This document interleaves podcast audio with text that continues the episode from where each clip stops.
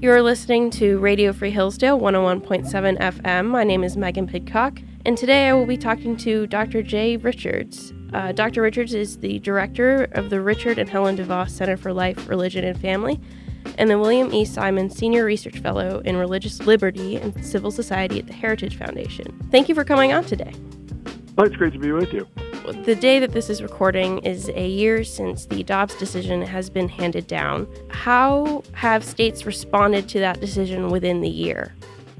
It's been uh, several different things. So some states actually had pro-life bills already on their books that had been basically overridden by uh, Roe v. Wade in 1973. So in some states, uh, the fact that when Roe v. Wade was overturned, that essentially triggered the laws that were on the books to go into effect. And so there's that whole set of states that immediately became pro-life effectively and protected at least some uh, unborn life that they couldn't before uh, Roe v. Wade was overturned.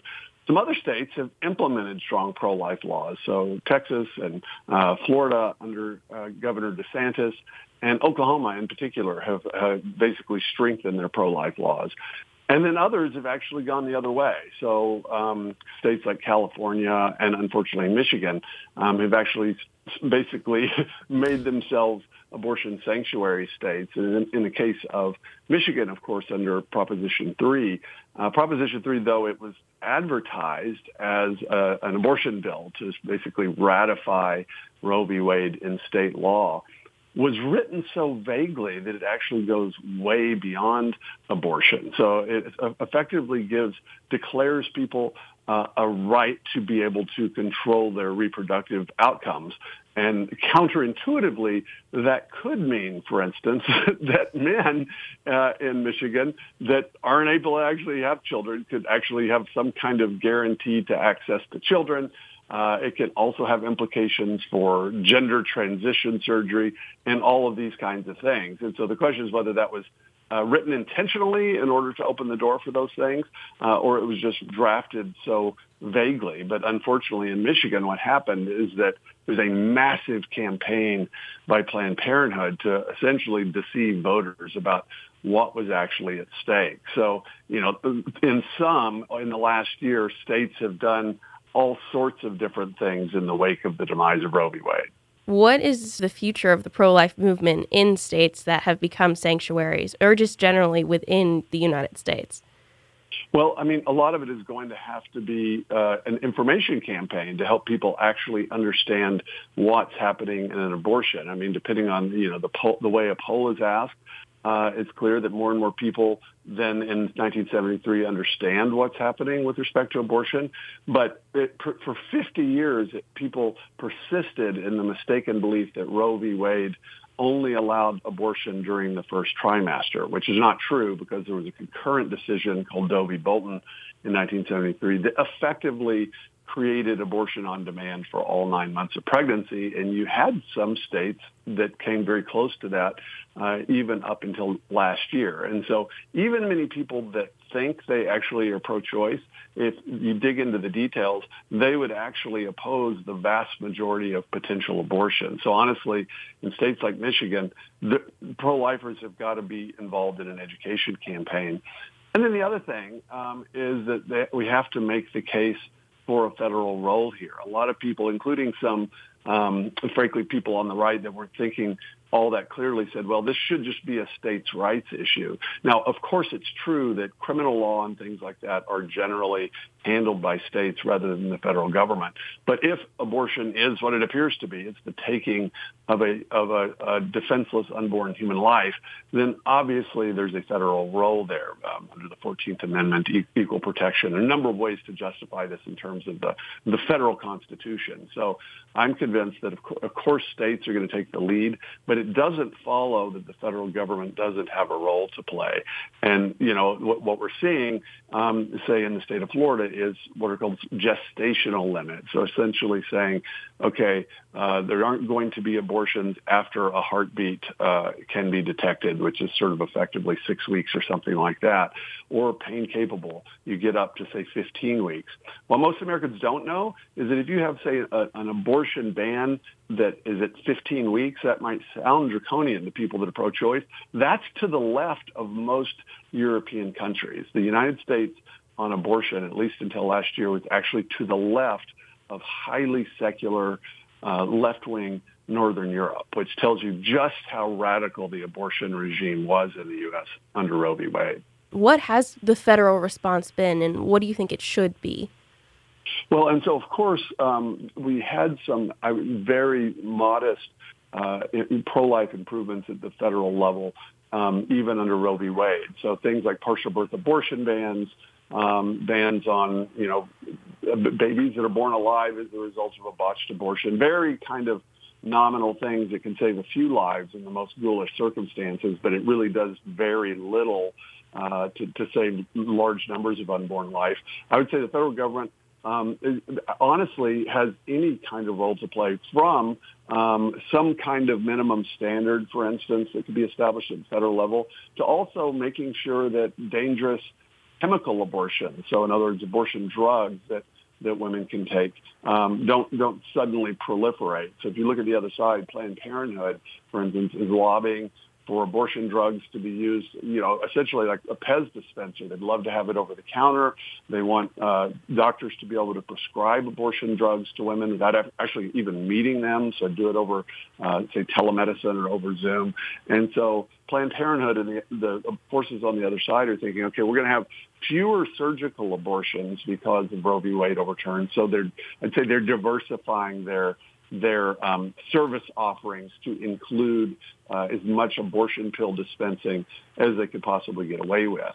Now, why does that matter? Well, it matters, of course, because abortions are involved, but it also matters because these drugs are really dangerous. And so a woman, for instance, has had an ectopic pregnancy in which the uh, the the embryo embeds itself, say, in a fallopian tube. This happens about one percent of pregnancies, and if a woman in that situation were to take these uh, abortion drugs, it can actually lead to, to life-threatening emergencies. And so doctors are handing these out uh, over Zoom or Planned Parenthood clinics are handing them out over telemedicine.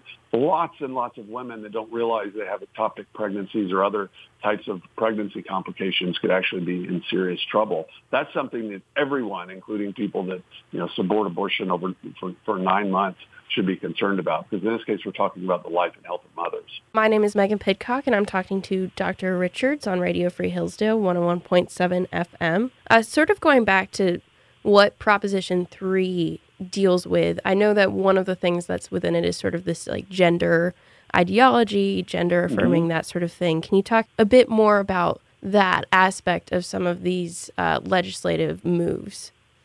Absolutely. I mean, this is funny because the bill, of course, doesn't have to do with so-called gender affirming care. So this idea that kids who feel gender discordant, so maybe a male who feels uncomfortable being a male or thinks he's a woman, um, most people think, okay, well, the way you help him is to adjust his uh, misperception in his mind to his bodily reality. But under gender ideology, the way you help him is by affirming his gender identity, which means changing his name and pronouns giving him cross-sex hormones, even performing surgery on him uh, to conform his body effectively to this misperception, his gender identity. That's happening now absolutely everywhere in the United States and across the country, and certainly um, across the world.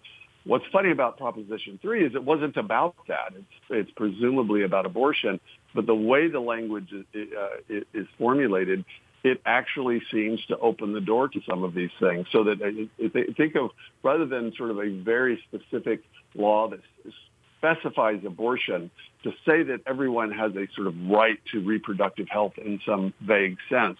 I mean, this can imply, for instance, that that somebody has an absolute right not to just raise their own children, but to have children. Um, and so you could end up in a very strange situation, um, you know, either with respect to gender surgery or uh, a strange situation where the, the state is responsible for supplying children for, say, uh, two men that are in a same-sex marriage or something like that. So it's a really very strange bill. Um, and so there were reasons to oppose that um, beyond the fact that it would just essentially ratify Roe v. Wade in state law as far as gender ideology goes in sort of the general pop culture, not even pop culture, but just the general culture of the moment, How do you think that's affected, you know, schools, kids, that sort of thing? Well, it, I would say that the fight over gender ideology is the most important single cultural event of our time. Gender ideology is it's like a distillation of all the worst ideas of the 19th and 20th centuries boiled down into a single issue.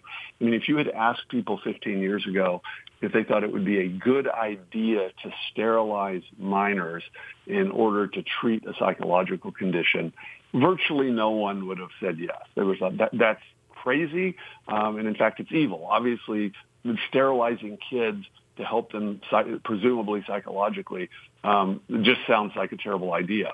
Well, that's exactly where we are now. So the American Academy of Pediatrics, the American Medical Association, the Endocrine Society, on and on and on, tell us that the proper way to treat gender dysphoria is in this way, in this highly interventionist um, way of treating kids in which you give boys estrogen and girls testosterone.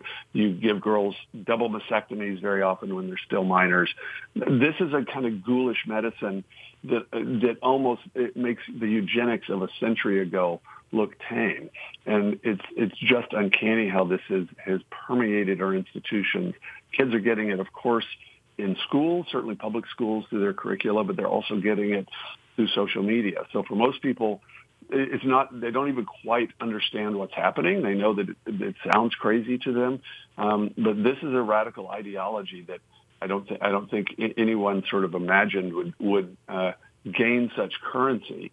At the same time i'm actually fairly optimistic that it is so extreme. It's coming between parents and their children uh, and that's alerting a lot of people that might not otherwise have been paying attention. They might not have cared about abortion law. They might not have cared about marriage laws. Uh, but when your children are being indoctrinated and alienated from their bodies, I think that's another thing entirely. So honestly, I, I think the gender ideologues are going to be surprised to see what a diverse array of people from Elon Musk and J.K. Rowling on one side to social conservatives on the other side are lining up to fight this stuff. Why do you think this has been something that's been pushed so hard by specific groups? it, it, it's a weird kind of phenomenon in which you have both ideas and technology coming together and creating a perfect storm. I mean, there are on the one side actual billionaires, people like Martine Rothblatt, uh, formerly Martin Rothblatt, and Jennifer Pritzker, both men who present as women, with huge amounts of money that they are pouring in to organizations. Jon Stryker of the Arcus Foundation has given tens of millions of dollars to the ACLU, for instance, to fight laws that try at the state level that simply try to limit these procedures for minors. And so there's very serious moneyed interest on one side. And then also financial interest from drug companies and, and Planned Parenthoods, for instance, which dispense cross-sex hormones. Uh, because if you have someone that is is a male that decides he's going to transition to appear as a female, he is a lifelong customer. Uh, surgery might be temporary, but he'll be taking estrogen for the rest of his life. Same for, for a woman. If she does that, she'll be taking testosterone for the rest of her life. So I don't think that there was a conspiracy of drug companies to do this, but now that it's proliferating in the culture, there are strong corporate financial incentives to keep this thing going, unfortunately. And so that's what essentially makes it, um, it, it, makes it a perfect storm. And then, and then there's just simply the ideologues, um, of subscribers to so-called queer theory who want to destabilize the categories of reality that all of us take for granted, whether it's the category of male and female or it's the category of adult and child. This is the modus operandi of critical theory, which is to destabilize the, the conceptual categories uh, of the present order in hopes of bringing about some kind of egalitarian utopia that they imagine in their minds that unfortunately will never will never come about. Do you think the pandemic and sort of the lockdowns had an effect on this? Absolutely. And in fact, if you just think about what happened during the lockdowns in particular, which were, um, those were, remember, a government response to the pandemic. They weren't intrinsic to the virus. Uh, that unless kids had schools closed down, they were immediately transferred to uh, online schooling. Kids had a lot more time to spend just essentially by themselves looking at their computer screens, massive proliferation of social media influencers. And so we know that maybe something like 65% of kids that present now with gender, symptoms of gender dysphoria initially got these ideas online. Uh, and that, that's the kind of reality that we have to deal with. I mean, the reality is if you looked at, say, 30 years ago, the incidence of gender dysphoria were extremely rare. You were dealing basically with prepubescent boys, very, very rare. And the vast majority of them who have this, this gender discordance or gender dysphoria would get over it if allowed to go through puberty. So for many of these kids, puberty itself was the, sort of the cure to the problem. We're in a different situation now in which orders of magnitude more kids are presenting with these symptoms. And we now have a, a majority of these kids are actually girls, which is a different situation. Um, if you put them on the pipeline, on the gender affirming pipeline, which starts with social transition, and moves on to puberty blockers, if you put a child on puberty blockers, they're almost certain to go on to receive cross-sex hormones. So you really are um, even introducing them to the social transition phase of this, putting them on a what some of us call a school to sterilization pipeline. There's no doubt in my mind that the, the, the lockdowns and the constantly online reality for kids during the lockdowns vastly amplified and sped up the effects of this so that we're seeing an increase in kids present, you know, getting prescribed these surgeries, for instance, four or five times the numbers now uh, compared to just a few years ago, right before the lockdowns took effect. So, we're, yeah, we're looking at a at some kind of technological magnifying effect of, of otherwise very toxic ideologies. I know you mentioned that uh, just sort of the targeting of breaking down of family units and sort of parents' mm-hmm. rights. Can you talk a bit more about that and how that relates to some of these things that have been happening?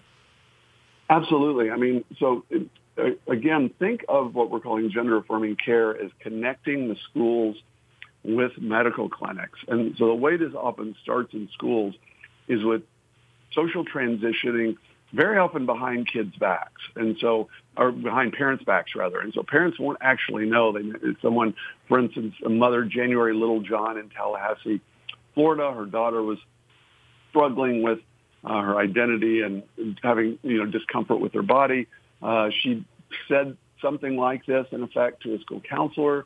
Uh, January, the mom and her husband had told the school, "Okay, do not, don't play along with this. We're we're working to help our daughter, but don't do this." The school secretly did it anyway. So they had what's called a gender support plan, in which everyone goes along. They change the child's name, they change her pronouns, change the bathroom that she's able to, to, that she goes in. And so the entire school essentially decides it's going to forcibly participate in this illusion. Now, in that case, uh, the, the Littlejohns found out about what was happening. They're now suing the Tallahassee school district over this. And as a result of this, in the state of Florida last year, Governor DeSantis signed the Parental Rights in Education bill, which uh, effectively, this is the so-called Don't Say Gay bill. It's actually nothing of the sort. What it essentially did was guarantee that schools will be accountable and transparent uh, so that they can't do this without the parents' permission and, and, and buy-in. Moreover, if schools do do this, the law gives a private right of action to parents to be able to sue the schools in civil court. So that's that, think of that as kind of stopping up the mouth of the school to sterilization pipeline. Other things that states can do would be par- Parents' Bill of Rights, which just basically secure the, the truth that parents are the primary educators and guardians of their children. Schools are not. Schools do not own children. Parents may delegate part of their authority temporarily to schools but they don't give up their authority over their children. Um, and, and, that's something that is unfortunately happening and has been happening in probably half of the states in the United States in which schools have these private gender support plans to transition kids behind parents' backs. Um, that's the bad news. The good news is that this has awakened hundreds of thousands of parents who were previously asleep at the wheel and not really paying attention to what was happening in their schools. And this was again another silver lining of, of the, the lockdowns is that parents started finding out what was happening in their kids' classrooms because it was being beamed into their homes over Zoom. And a lot of parents didn't like what they saw. So as awful as the lockdowns were for so many reasons, there are a few silver linings and that many parents are now much more aware of what's happening in schools than they were beforehand. What actions can parents take to sort of help stop these things from happening or help their children? The most important thing any parent can do is to find out absolutely everything that's being delivered to their kids. And this goes beyond asking to see the curriculum because many of these materials actually won't be in an official curriculum. Teachers are, you know, perfectly free to download the, the genderbread person diagram or the gender unicorn diagram, which are essentially teaching aids to teach kids gender ideology. They can pull that off the internet and that can be the, in, in the lesson plan for the day. And if a parent's just looking at the official curriculum, they would never know that that's happening. And so if, if you're a parent, especially in a public school or a woke private school, ask the teachers and ask the administration to, to tell you absolutely everything that's being presented to kids. If they seem cagey, if they seem disinclined to do that, that tells you they're probably doing something that you would not approve of, and you should be very, very suspicious. The other way around this is uh, simply to have universal school choice in states. And so that if the school dollars are attached to children rather than to the place, that empowers parents to actually shop. And a few states, uh, like Arizona in particular, now have universal educational savings accounts in which uh, the, there's not a lot of strings attached, so the state isn't controlling these dollars but it's put in a savings account that the parents use uh, however they want. They can send them to the public schools or they can send them to a private school. They can do a homeschool co-op. That would break this because part of the reason this is happening is because there's a near government public school monopoly dictating where most kids can go to school. And unfortunately, the teachers unions in charge are uh, fully behind this ideology. And so I honestly think in some ways, um, yes, focus on what's happening in the public schools, focus on what's happening in your district, but also push for universal school choice in your state because that's the, that's the quickest way to block this ideological logjam that we're dealing with. Thank you so much for coming on. My pleasure. Thanks for having me. My name is Megan Pidcock on Radio Free Hillsdale 101.7 FM, and I've been talking to Dr. Jay Richards.